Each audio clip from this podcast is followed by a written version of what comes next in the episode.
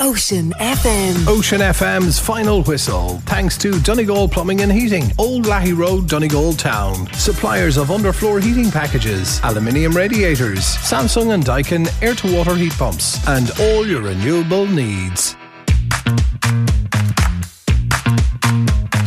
This is the final whistle on Ocean FM. There is only one, Michael Murphy, in the week when Donegal's captain announces his inter-county retirement.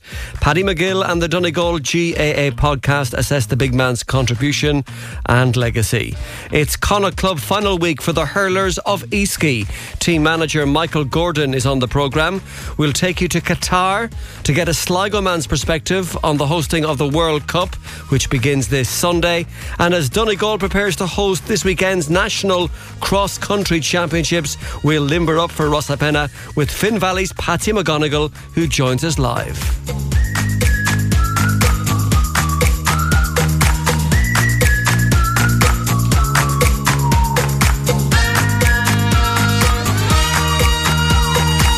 And you're welcome to the programme. This is Austin O'Callaghan. Here's how you can get in touch 083 3500 530 by WhatsApp or text. Sport at oceanfm.ie is the email address.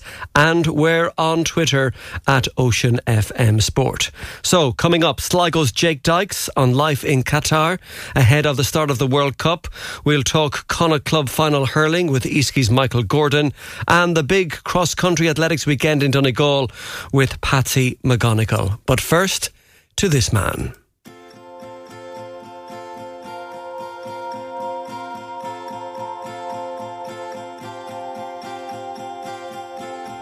We have him!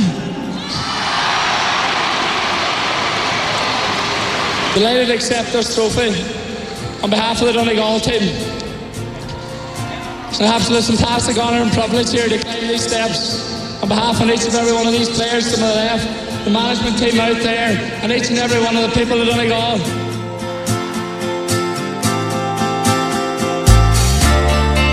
He was just an unreal talent and uh, a wonderful captain, a great leader of men. That's why Jim McGuinness appointed him captain right when he took over. Here's the man to do it, Lacey again, switching it across, looking for Murphy. Murphy coming through here. Murphy goes for the goal. Oh! What a start, Lacey to Murphy. Two minutes, 27 seconds, and Murphy has cracked the back of the net. Oh, that's a start from heaven. They are rocky. Are Michael Senior and Michael Junior similar in personality? No, I think he's like his mother. He has his mother's traits. Uh, I suppose, no, I don't think he's like me, no, honestly, I don't. And maybe it's not a bad thing either. That area. Here's Michael Murphy to lunge this one into the river end. He's been doing it for years. Club and County. He's around since 2007. Donegal are happy to have him. Donegal are happy to take the lead. Donegal 6, Armagh 5. There's no doubt about it. Like Michael Murphy is the, the best player ever left Donegal. He's been a leader since he came into the team. He was appointed captain at 22 years of age. Murphy soars into the air. What a catch with his back turn. Oh, that is glorious. Absolutely top class. Beautifully in there to Murphy. Great shot, great goal.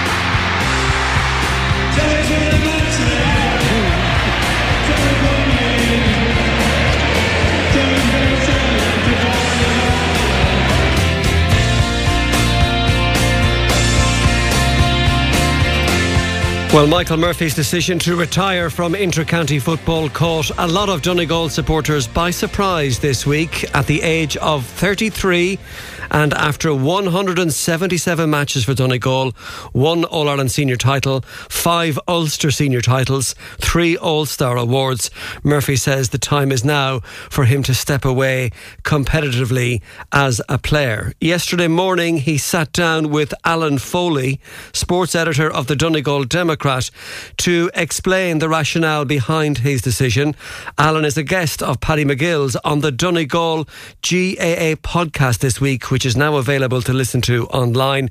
Here's Alan's account of that Murphy interview. Kind of talk regularly enough, and Michael is head of sport, Paddy at the ATU Donegal, so uh, we try to cover them as well. There's a lot going on out there, some great sports people, you know, so we, we kind of origin that. So Uh, he sent me a text about hooking up, you know, just something he wanted to run by me. So it's the presumption I went over the road in. And then we sat down in his office and, uh, you know, just chatting away. And then he just says, I'm retiring on. And kind of got this cold shudder through my body, uh, kind of a bit of surprise. You know, he'd worked on a statement and that, but he just kind of said he wanted to sit down with somebody and uh, kind of go through it and that. So that's what we worked on then, yeah. So we sat for half an hour and we kind of chewed the fat and spoke about a variety of things, Paddy. So it was, it was very nice of him to give me the opportunity, but uh, a huge loss to Donegal, as, as everyone is saying. And for anybody that hasn't seen the piece, you can get it on, just literally Google Donegal Live Sport, go onto their website, you can get it there, uh, or Twitter, Facebook, the usual platforms. It's it's a brilliant piece from from Alan Foley of the Donegal Live. Were you surprised, Alan? I was a little bit taken aback at, at first. Um, you know, I had kind of heard whispers, do hear a lot of whispers. Uh, shocked a wee bit at the start, but I suppose when you sit down and uh, through, and you know, he's he's a thoughtful guy. I think he spent most of his life thinking about football.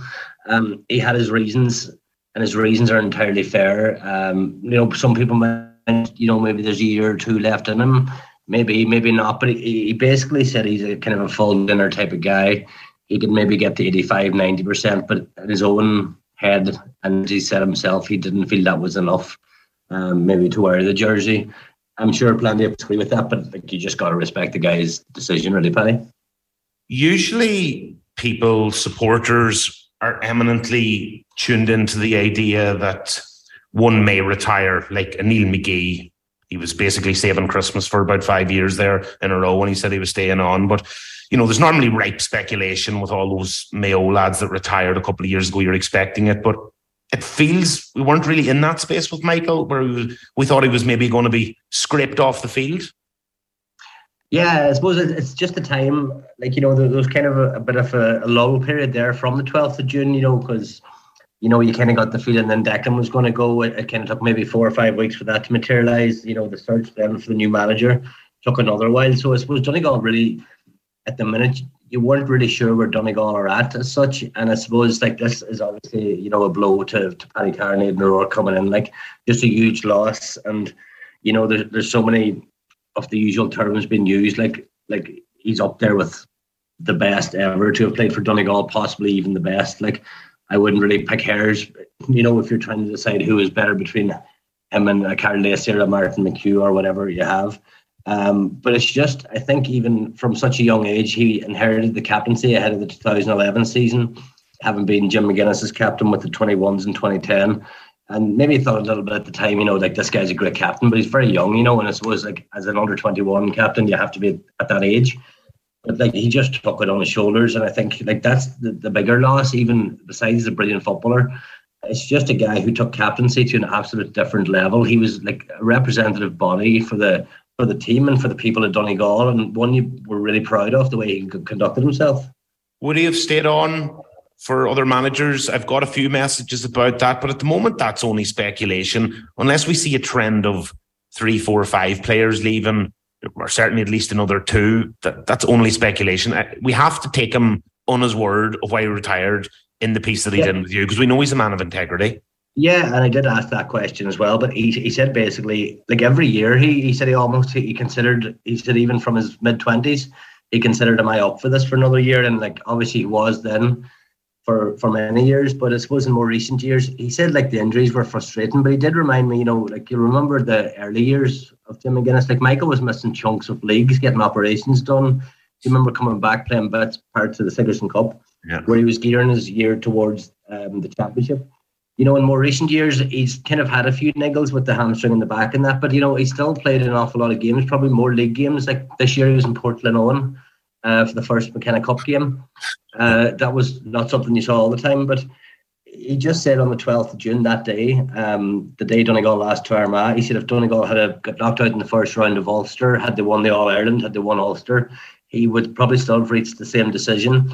Uh, which was interesting about that day. Like he, he told the lads in the dress, you know, Donegal will always have a team. You know, he, he kind of maybe hinted what was inside his head, and he didn't board the team bus home. He got left home with his mum and dad. You know, he said the wheel turned full circle. You know, for many years, his mum and dad and Michael, you know, would have gone to games in Clones. You know, they, they would have been well noticed at Donegal games throughout, you know, before Michael's time. So he said he would kind of let it sit for a few months, and like that's five months ago now. But he, said yesterday, as of yesterday, he says he hadn't moved one inch since the thought process on the 12th of June. So that's why he went to go with it. Because as I said, some years before, he would have had doubts, which might have been ironed out. So he did suggest that it was really it was nothing to do with no matter who the manager was, and like give us absolute backing to the new management team and all the players. Even said he'd be there on the terrace with his jersey on because that's what Michael Murphy grew up as, and he says that's what he will now revert to. I remember watching a documentary on Alan Hansen before, and before he got a job with Match of the Day, he said, "Believe it or not, he says I was very good at football, but I was never actually obsessed with football." And you get that across a variety of sports some people are amazing at a particular sport, but they may not actually necessarily be in love with the sport. But Michael Murphy had a deep, visceral love and passion for Gaelic football and Donegal. Oh yeah, like ever since his childhood, like his father, Mick, before the 2012 All Ireland final, you know, told me, you know, Michael was actually born with kind of inverted hips, so they had to get him kind of treatment when he was very young, and uh, Michael might have been about four years of age one day, and they're you know they're passing Croke Park on, on the way home, I believe. So Mick says, "Let's go and hear a walk," and then they went, and uh, you know Michael was just taken aback by this. He always admitted to being obsessed by Anthony Molloy. He'd watched the '92 video over and over again, and they met me under Mara Herty there. And Micheál asked him what his name was. He says, I'm Michael Murphy, my favourite player is Anthony Molloy. Uh, he made no secrets for his obsession about GA and like would be able to hold a candle to anybody if you're talking about players even from before his time.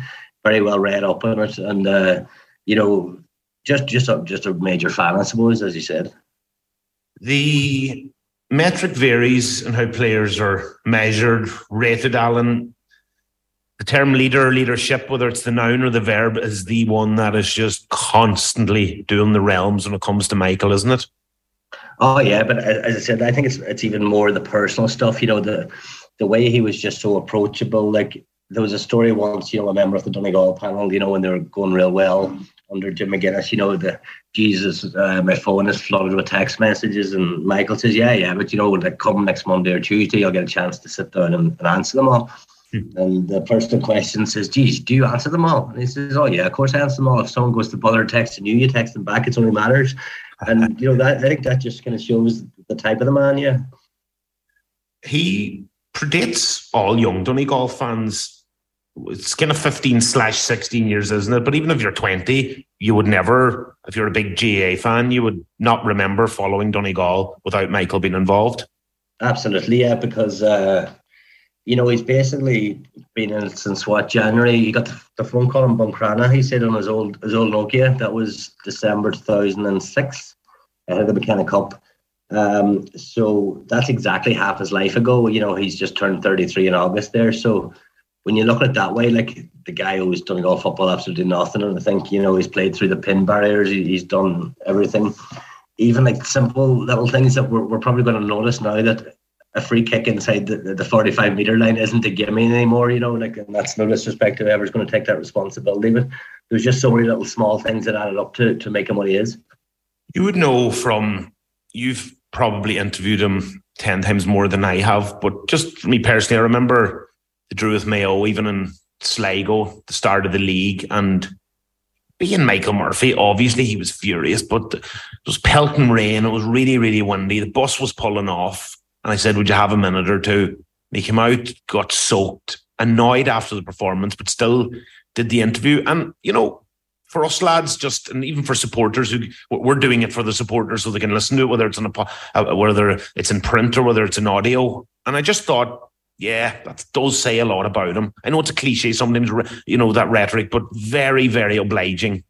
Oh yeah, absolutely. I think that day too he was quite annoyed. Do you remember he had to go off for his blood sub as well when Donegal were going very well in the first half before the game ended in a draw. And I think even like from a media perspective, and you'd understand this, Paddy, as well, that you know he, he saw us as um, you know the, the media's job is really to communicate for people like Michael to to the general public and the people, and like sometimes we have to ask the hard questions. You know, it's it's what we're getting asked, I suppose, in your everyday life, and you know, he was always very accommodative with us guys as well.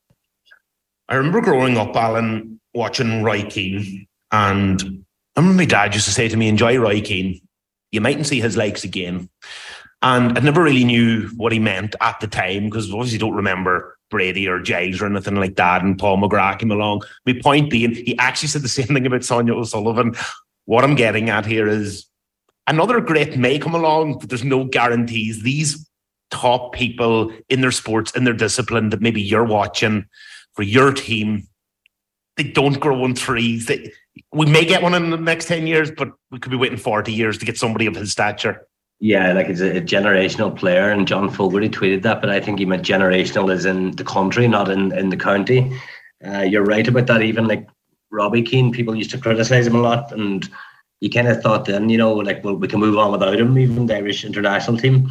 But then the goals dried up. Like the guy had scored 66 international goals, which is three times more than anybody. And it took a little while for Ireland even have they even got there to that stage where you've got even someone as quarter as proficient as that. So, you know, we were very lucky to have, you know, just somebody who played 177 times, 77 of them came in the championship, like missed very few games. Like off the top of my head, I can only think of a couple really that, that stand out in the championship.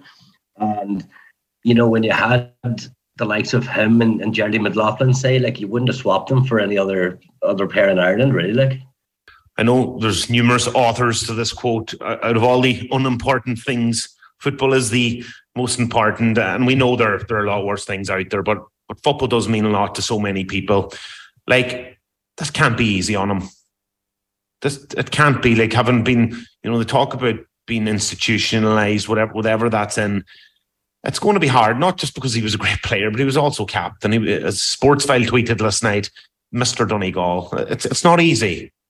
No, absolutely not. Like, and even when he, he took on the captaincy of the Irish international rules, you know, um, like people's opinions will differ on, on that. What sort of sport is it? The hybrid uh, nature of it. But like, I remember even I think it was that weekend. Um, Michael was the captain. He had to play for Ireland on the Saturday night in Croke Park. On the Sunday, the county final, 2013, Killybegs were playing against his Glenswilly side.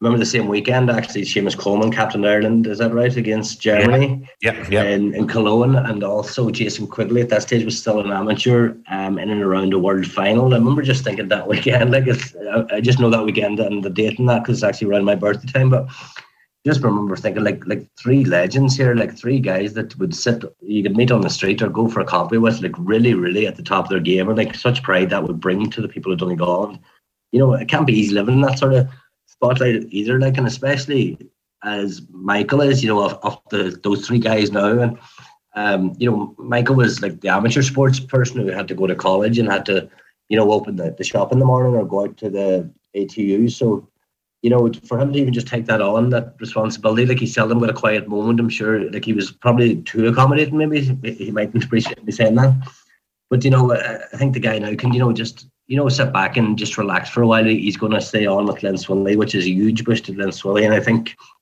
you know, an AGA fan in, in Donegal would could do worse than paying their, their five or ten euro into Glenswilly to see an all county league game when, you know, that's going to be your avenue now to see someone like Michael Murphy playing. So uh, he will continue then probably with the minor team who he brought to the Division One final a couple of weeks ago. They were beaten by masters, but like Glenswilly had never won an A title before at underage. They've got the last two minor finals. You can kind of see the players coming through now, even in their 21 side, uh, their minor side, and that. So you know, it's they're, they're building nicely there, and like like what a, what an impact someone like Michael Murphy can have. He said he'll do absolutely anything for them. I think if he was offered the job as Donegal janitor at the training centre tomorrow, he would probably take it as well. And you know, he kind of got the impression, you know, his he made like maybe three or four references the fact, you know, that the chapter is closed. He was kind of content enough in that. Um, he said, like, obviously there's a few things that didn't go his way down the years, but you know, the ups and downs, you know, the ups are the ups are better because you have suffered the downs. So, like, I'm very sure we haven't seen the last of Michael Murphy yet. And as I said, uh, Paddy, we might all be pitching down to Glenswilly for a few few games next season to see the great man in action. I'm moving to Glenswilly for six months from March yeah. to about se- September time. He's an unquantifiable loss for Donegal, isn't he, for the next couple of years?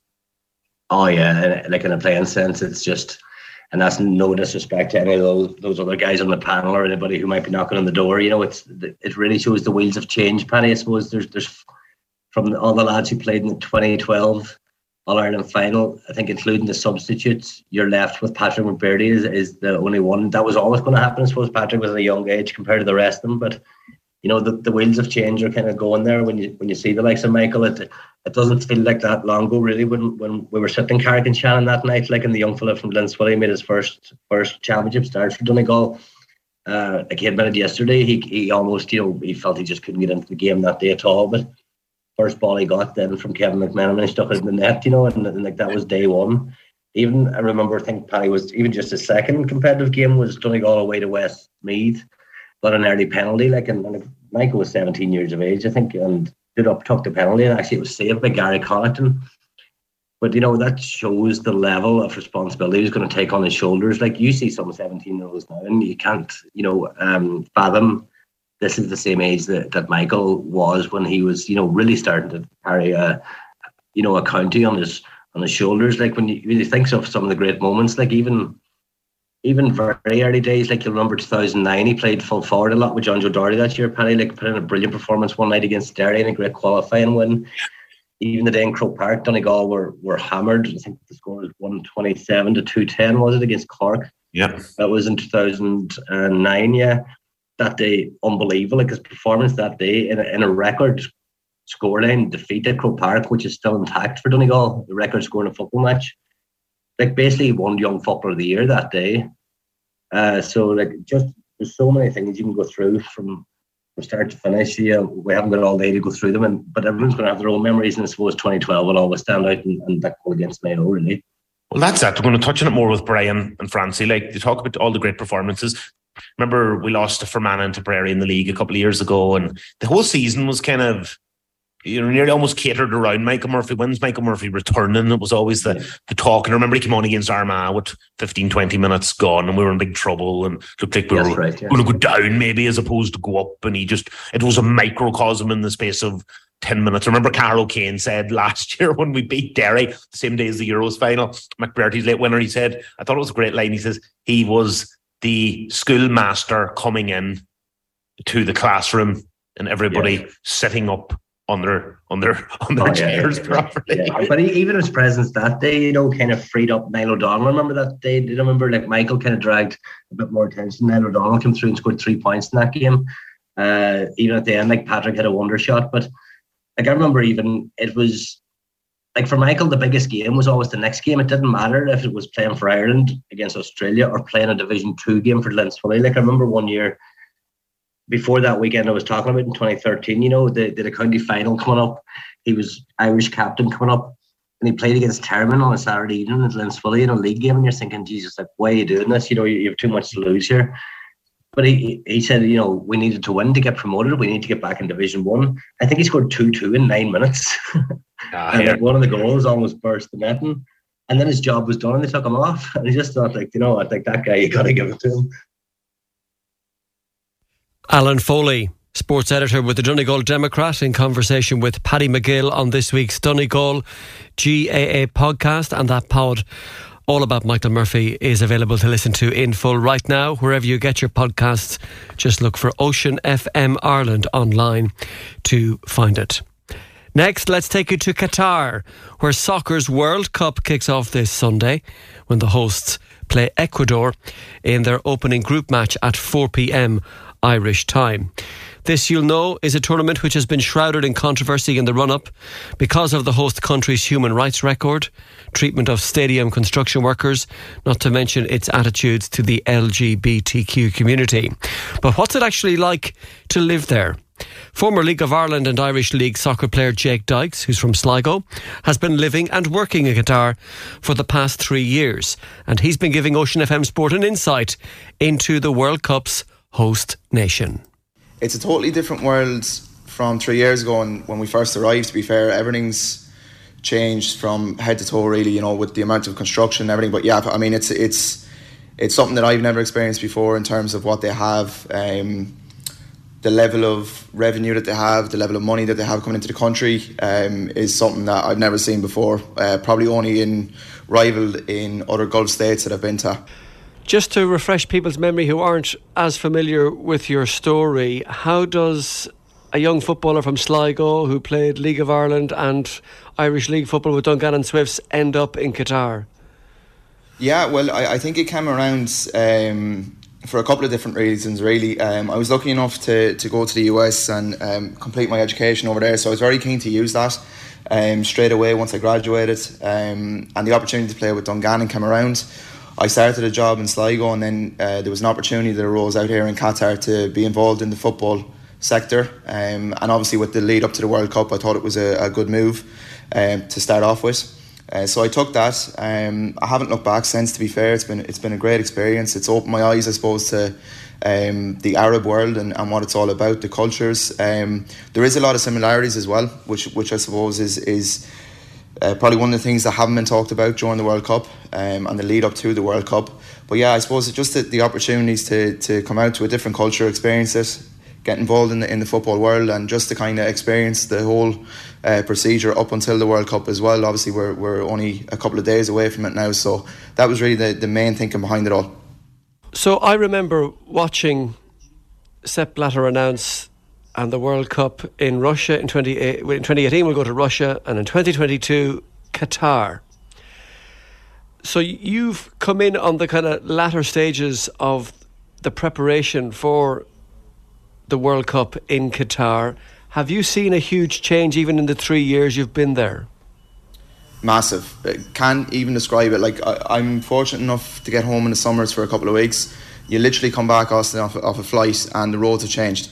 Um, this was a country that had no infrastructure at all in terms of metro, in terms of hotels and accommodation. Um, so the the change, uh, you know, they've spoken about it over the last twelve years since they've won the bid. But for me, I've been here three and a half years, and even the change since then has been, you know, there's no other word for it but astronomical, really, because it's just been everything changes here overnight. Um, and even to this day now, um, they're still preparing the fan zones, um, which are, are the final touches but again, they're they're working incredibly hard to get everything prepared for it. So it's it, it's going to be an interesting spectacle because Qatar is, is only the size of you know Galway, Mayo, Leitrim, maybe even Sligo combined. Um, you literally can go to the top of the country and back down to the bottom of the country within an hour and a half. So it's going to be very interesting. It's the first World Cup that they're going to have seven stadiums within 20 minute radius of each other. So yeah, they had they had no infrastructure whatsoever. Um, it's it's interesting as well. A lot of Irish people. Uh, there's a big Irish community out here. A lot of them uh, worked in the metro stations, um, the lines for the metro, um, and getting the infrastructure in, pay, in place as well. So, uh, yeah, huge changes in the last three years. And of course, the reason the World Cup has been played in Qatar in November and December is because it's too hot to play the tournament in June and July. I'm sure you've got a sense of the negative publicity the World Cup is attracting in this part of the world in terms of Qatar's human rights record, the impact it's had on the the workers in building the the eighth stadia for the tournament. Is any of that conveyed where you are in the Qatari media? Is it a talking point, a matter of debate at all? Yeah, I, I think it is, and it's it's um, it's something that is is very tricky um, in this part of the world to speak about because for example, you know, that there was um, the report about the migrant deaths and, and, and, the number of the migrant deaths, which of course, you know, any death at all um, hosting an event is is is it shouldn't happen. Um, what the, what has been kind of the rhetoric here has been that you know there, there seems to be an attack coming from um, the west, and and that's kind of the approach that they're taking. Um, so as I said, like from my point of view, you know, I, I can only look at, and I can only speak about what I've seen here. Um, and as I said, all the companies that I've worked with in my time here, um, the way that they've treated people has been second to none. Um, you know, it's it's been really. I haven't seen it, us, and that's me being totally honest. And it's it's something that it would be unfair for me to speak about. Uh, I looked; it was interesting. I watched the um, the latest Netflix documentary about FIFA yesterday, uh, a couple of uh, episodes of it, and it seemed to be, you know, even Argentina in 1978, it seemed to be used as a World Cup for propaganda. Um, so I think the World Cup and what we've seen even recently with Russia in 2018, it seems to be used as kind of a political gain tournament, um, which is obviously not, you know, the, the, memories that I would have of a World Cup, or I'm sure most of the Irish population would have. You know, you look back at 2002 um, when the country basically came to a standstill. Um, so yeah, it's it's it's a different approach out here. Um, it seems to be that they're they're getting kind of hit from every single angle, and obviously you know there, there seems to be concerns around um, you know human rights and, and, and everything else that's going on. Um, what I would say is that from my point of view, I think it'll be an inclusive tournament for people to come to. Um, I think that FIFA have made that very apparent and they've made statements about that. Um, I think it's it is a welcoming country. As I said, the majority of the population here, three quarters of it, is expat. Um, obviously, you know you're living in their house, so when you're living in somebody's house, you obey by their rules. Um, but I think with FIFA coming here, this is Qatar's chance, and not only Qatar, but the Gulf's chance and the Arab world's chance to show the world what they can do. Um, so you know that's all I can speak about. Really, it it'll be very unfair of me to, to speak about anything else. But obviously um, there does seem to be um, a, a, rhetoric around it at the minute, um, which, yeah, again, it'd be unfair, unfair for me to comment on. Are there local leagues in soccer in Qatar, Jake? Like, is there a Qatari equivalent of the Southern Hotel Super League or the Sligo Leitrim Youth Soccer Leagues? Yeah, there is. Yeah, and it's actually I've, I've played in it, Austin. To be fair, and it's been it's been great. I've I've really really enjoyed it. So, um, when I moved out, there was a club here called Parkhouse United, which was basically for Irish expats. Um, it was set up, I think, about maybe maybe 12, 14 years ago. Um, there's two guys running it, one guy from Derry um, and one guy from Dublin. And yeah, it's uh, we were really really fortunate because we actually got to play um, and train on all the World Cup facilities for the training facilities. So we basically tested them um, in the lead up to the teams arriving now, obviously in the next couple of days for the World Cup. So that was really really enjoyable. The standard was so so high. Um, in terms of like the amateur teams, I know that there was players brought in from, from different countries um, to play in the second division out here, um, and they, their third uh, team played in the community league um, for the World Cup. So the standard was really really high. Um, there was a couple of guys on, on my team uh, that played League of Ireland. There was a, a Tipperary uh, hurler, former hurler. He was he was very very good. Uh, I, I, I don't know if he's won an All Ireland. He definitely played an All Ireland final because he doesn't stop talking about it. Uh, but yeah, the, the standard has been really, really good. Um, and that's one thing that I would say as well is that um, in terms of the World Cup, and, and the, definitely a positive of that is that the communities around Qatar um, have received funding to develop football programs. Um, I know Qatar Foundation as well does a lot of work for um, children with disabilities, which was something that has never been here uh, previously. So, uh, football is definitely something that they're, they're very, very proud of, and, and they definitely want to bring to the forefront now over the next couple of weeks. Will you go and watch some of the games? I will, yeah, yeah. Fortunate enough um, to get tickets to the quarterfinals and to the uh, semi-finals. So uh, I'm looking forward to that. Um, we have a couple of friends coming over, a couple of family members, um, and actually there, there's a couple of people here as well that are going to come with us. So we're looking forward to it. Um, I think it'll be a good tournament. As I said, I think a lot of it will depend on, on what the football is like. If the football is obviously bad, um, they need to get prepared for that. But if the football is good, then I, I think um, you know, it, it should be a, a good tournament for all. And I think, as I said, it should be a welcoming tournament for all. That's Sligo's Jake Dykes in Qatar on the eve of soccer's World Cup, which kicks off this Sunday at 4 pm Irish time. And still to come, we'll be chatting to Easkey's hurlers ahead of Saturday's Connacht Junior Club hurling final against Ballygar of Galway. But next to the 2022 National Senior, Junior, and Juvenile Even Age Group Cross Country Championships, which are taking place this Sunday in Donegal at Rosapenna Golf Resort to be precise. The first time the county has hosted the prestigious cross country championships since 1999. Let's have a word with Finn Valley Athletic Club's Patsy McGonagle, who's just in from the uh, the final trailing run, maybe with some of his athletes ahead of Sunday. Good evening to you, Patsy. Good evening, Austin. Well, this is a nice uh, accolade for Donegal Athletics to have the uh, the national seniors back on your home patch once again. Aye, absolutely. And uh, just the background to it is that Cranford Athletic Club, which was the, the first ever athletic club, you know, organised athletic club as such in Donegal, uh, 60 years, celebrating 60 years. So, you know, so the whole thing tied in with that. And uh, so Rosapenna is a training is is the the training ground for that club. So uh, that's where we're headed. And for once in our lifetime, it's a short journey to a national championship, particularly when you live in Donegal. Indeed, I, I, I imagine some people listening when they hear Rosapenna, they'll think golf rather than athletics. Well, absolutely, and uh, sure, it's a world it's a, it's a world class golf course. But uh, the, the, the family, the Casey family, uh, who own the golf course, have been very kind and they've given the grounds for the for the occasion, and the whole community has rolled on behind it. You know, obviously serious uh, demands on parking and all that kind of thing, and everybody's has worked, and the, the the local community have been out there for the last ten days preparing. You know. You were deeply involved the last time the National Senior Cross Country Championships came to Donegal. That was your own Finn Valley club back in 1999. There's a fair bit that goes into this. There is. There's a fair bit goes into it, and my motivation that time was because I had a good women's team. Uh, I wanted to, I wanted to, to win the nationals, and uh, which we actually did. And then uh, my junior men won that particular day as well. So you know, I was motivated to, to, to put the, the meet on, and uh, and uh, you know, it all worked out extremely well. The conditions on the day were atrocious, absolutely atrocious. But um, uh, that was cross country, and um, it's long forgotten when you won when you won on the day. But a lot a lot of effort and a lot of planning and a lot of, you know, and it's even got worse since then, you know, because there is this thing nowadays with people coming with tents and club tents and all of that, and the media attention nowadays is, is much more. So it's uh, there's a lot of there's there's a lot of requirements needed to stage a nationals. And plenty of recognisable names coming to the Northwest this weekend, Patsy. We'll have Olympians there. We'll have Ciara Mageean, a European silver medalist, of course, and Commonwealth silver medalist during the summer. So there, there are a lot of high quality athletes who are going to give Rosapenna a crack this Sunday.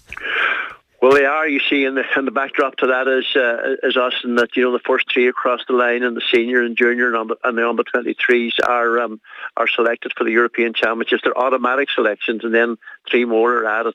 This this this weekend also t- ties in with the NCAA uh, championships across the states. So a couple of good Irish running there, so they may be added to the team.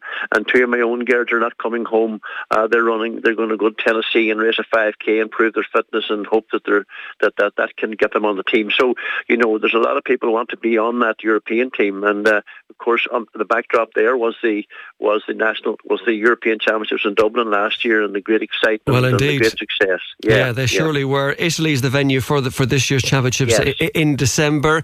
Locally, would you, without you know putting any pressure on local athletes, would you be hopeful that some of the uh, Finn Valley Letterkenny athletes can be at the business end of some of the competitions this Sunday? Yes, absolutely. You know, I'd be disappointed if, for example, a young fellow of mine here, Sean McGinley, wasn't in the in the in the shootout on the on the 20, 20 boys. He won the Adam cross country in that age range, and uh, I'd be expecting him to be top three, if not winning it. And then there's uh, the Letterkenny women's team. They won the they won the national team championship last year for the first time in their history, and uh, on home on home ground now. On this occasion, they defend the title, as does uh, Finn Valley Junior Women. So there's a good out of local interest. You know. Um, so, but I, I kind of fancy Letterkenny to retain their title, and I fancy young McGinley and the junior boys particularly. My my under twenty girls haven't uh, weathered the storm as well. They're still running. They'll still be there, but um, you know they they were at that they're at that age when they move to third level from secondary school, and that takes a bit of a time to to, to kind of bed in. So it's um it's, it's going to be exciting due yeah. to the fact that there will be Donegal uh, challengers. Indeed, and it's not just finally Patsy for the for the grown ups because we will have under twelve, under 14, under 16. You'll have the best young up and coming runners from north, south, east, and west descending on Rosapenna this weekend. Yes, and, and an, added, an added bonus there, Austin, is there's a, a local young boy from Creeslough um, who runs with Cranford who would be the fancied athlete in the, in the under 16 boys. So that would be something else if a local boy were to win an underage title as well and poignant too if he was to, to run well. We yes. wish him the very best of luck, uh, given all that's happened in recent months. Patsy, good to talk to you as always. We uh, we look forward to Sunday, half eleven start, I think it is, with the under twelve race, and throughout uh, the late morning and early afternoon in Rosapenna Golf Resort in Donegal for the national senior and underage uh, cross country championships in Donegal this weekend. That's Patsy McGonagle from Finn Valley Athletic Club, and we'll bring you live updates on events in Donegal on Sunday. Sunday during Ocean FM Sport from 2 p.m. Let's finish with a big one for Easkey Hurlers this Saturday. They're getting ready to take on Ballygar of Galway in the Connacht Junior Club hurling final in Bekan at half past one. The Sligo champions, remember, lost last year's Connacht decider. So might that stand to Michael Gordon's side this weekend? It's important the fact that we were there last year, often because I know it's a bit of a cliche on that, and it's not one that I actually like to use that much. But a lot of people do say you have to lose one to win one, and that was probably also the case. You say with our domestic championship, we uh, three three years ago we lost to Nairn in the final, and then the following year we, we got over the line, and again like that we had to win. So hopefully that is the case on Saturday. But look, at teams have lost two and three on the spin, so it's, it's uh, it'll be hard, yes, but it, it'll only just be, it will be help the fact that the lads have experienced it before, yes. But that's all. You have moulded a group of hurlers, Michael, over the years who are ambitious. They have got to the top of the tree in Sligo and stayed there, and you have exciting players to watch, whether the name is Cawley or McHugh or Kilcullen. Uh, Easkey have been the standard bearers in Sligo. Um, what is needed to make that jump at provincial level in your mind? Well, I think often the fact that we had 15 players involved with Sligo last year in the National League in Division 2B, uh, which is quite a high grade of hurling. We were playing teams like Kildare and Derry, whose club teams compete in the senior All Ireland Club Championship. And I was really happy the fact that those lads had the ambition to do that, because obviously I knew that by virtue of the fact of them being involved at such a high level right throughout the winter months and right up in fact until last June when the Christy Ring finished up. Um, those lads would have played more than a dozen high profile games with the county. And for example, in the National League final against Derry, uh, which I watched above in Fermanagh, there were 10 of our lads who featured in that game.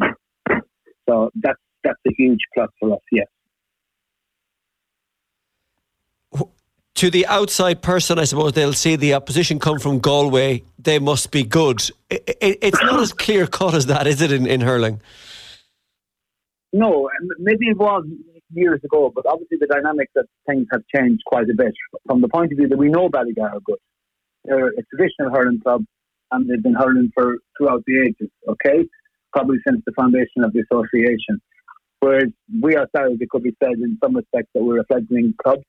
But at the same time, what you will find when you look into it, when you dig a bit deeper, is that our lads have been hurling from a very early age, which would be the case traditionally in the stronger counties, whereas in the weaker counties, a lot of lads might be taken up hurling in the past because they fancied having a go at when they're 15 or 16 or whatever.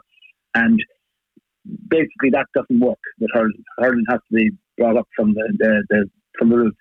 And we certainly have done that. These guys have been on the road with us now since they were under eights, under tens. They've been winning county under 12 titles, All Ireland Féile under 14 titles. They won two of them in 2013. They won two Connacht under 16 titles in 13 and 15. I think people like Rory McHugh and Andrew Kilcullen and James Weir, lads like that, I think they would have all four medals. They would have two All Ireland Féiles and two Connacht the 16. So, uh, you know, this, this isn't a flash in the pan or this isn't a group of lads that have appeared from nowhere there has been an awful lot, and I mean an awful lot of work put in with these lads at underage. We have probably travelled the length and the breadth of the country. We hurled in Kilkenny, we hurled in Galway, we hurled in Limerick, we hurled in Tipperary, we hurled in Dublin, we hurled in Antrim, in Derry, all over the country, literally. And I'm just wondering, Michael, when you and, and, your, your fellow mentors started out with this hurling project in West Sligo with Easky, and you had the eight year old version of James Weir, etc., etc., this is where you wanted to get to, isn't it? To be contesting Connacht Club finals, or did you have specific goals in mind at the time? yes, I, I, had a very specific goal often. Um, uh, for years we were hearing the, the, the throwaway remark being, being cast in our direction, ah, where are you going with that whole hurling? And things like that. And I knew deep down in my heart that the only reason the hurling wasn't taken off in hurling in Sligo and countries like it was basically two things. It wasn't really being given a chance to breed. It wasn't being promoted properly by the county boards. And also, uh, the coaching was inadequate. And I knew that if we changed that up, I knew that we could create a bunch of lads that could compete with any team anywhere. And part of that strategy was to bring them to all the traditional hurling counties that we did bring them to. And to win in those counties, you know, they, they actually went to Kilkenny and they played two games over Saturday. I'll never forget it. They played a game against Mooncoin under 16 and then straight away after that game they played Piltown. And at that time, Mooncoin, who was probably one of the most successful clubs in Kilkenny, I think they had 12 senior titles, they were operating out of Division 1 in the Kilkenny Under 16 League. And Piltown were operating out of Division 2.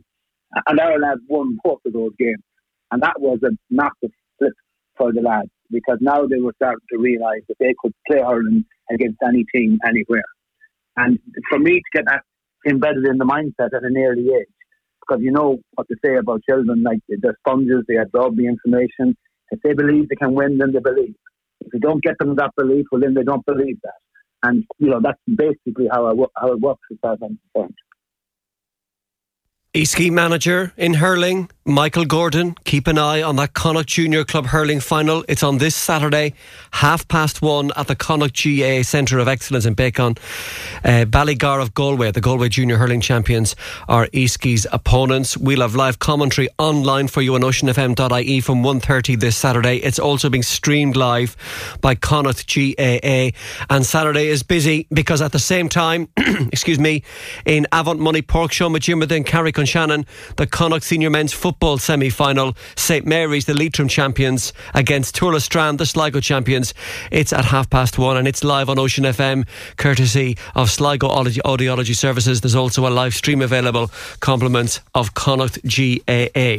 One final piece of Gaelic Games news that's Sligo related this evening and Donegal related. All Ireland winner from 2012, Colm McFadden, is the new forwards coach for the Sligo senior men's Gaelic football team. He's been recruited by Tony McEntee for the 2023 season.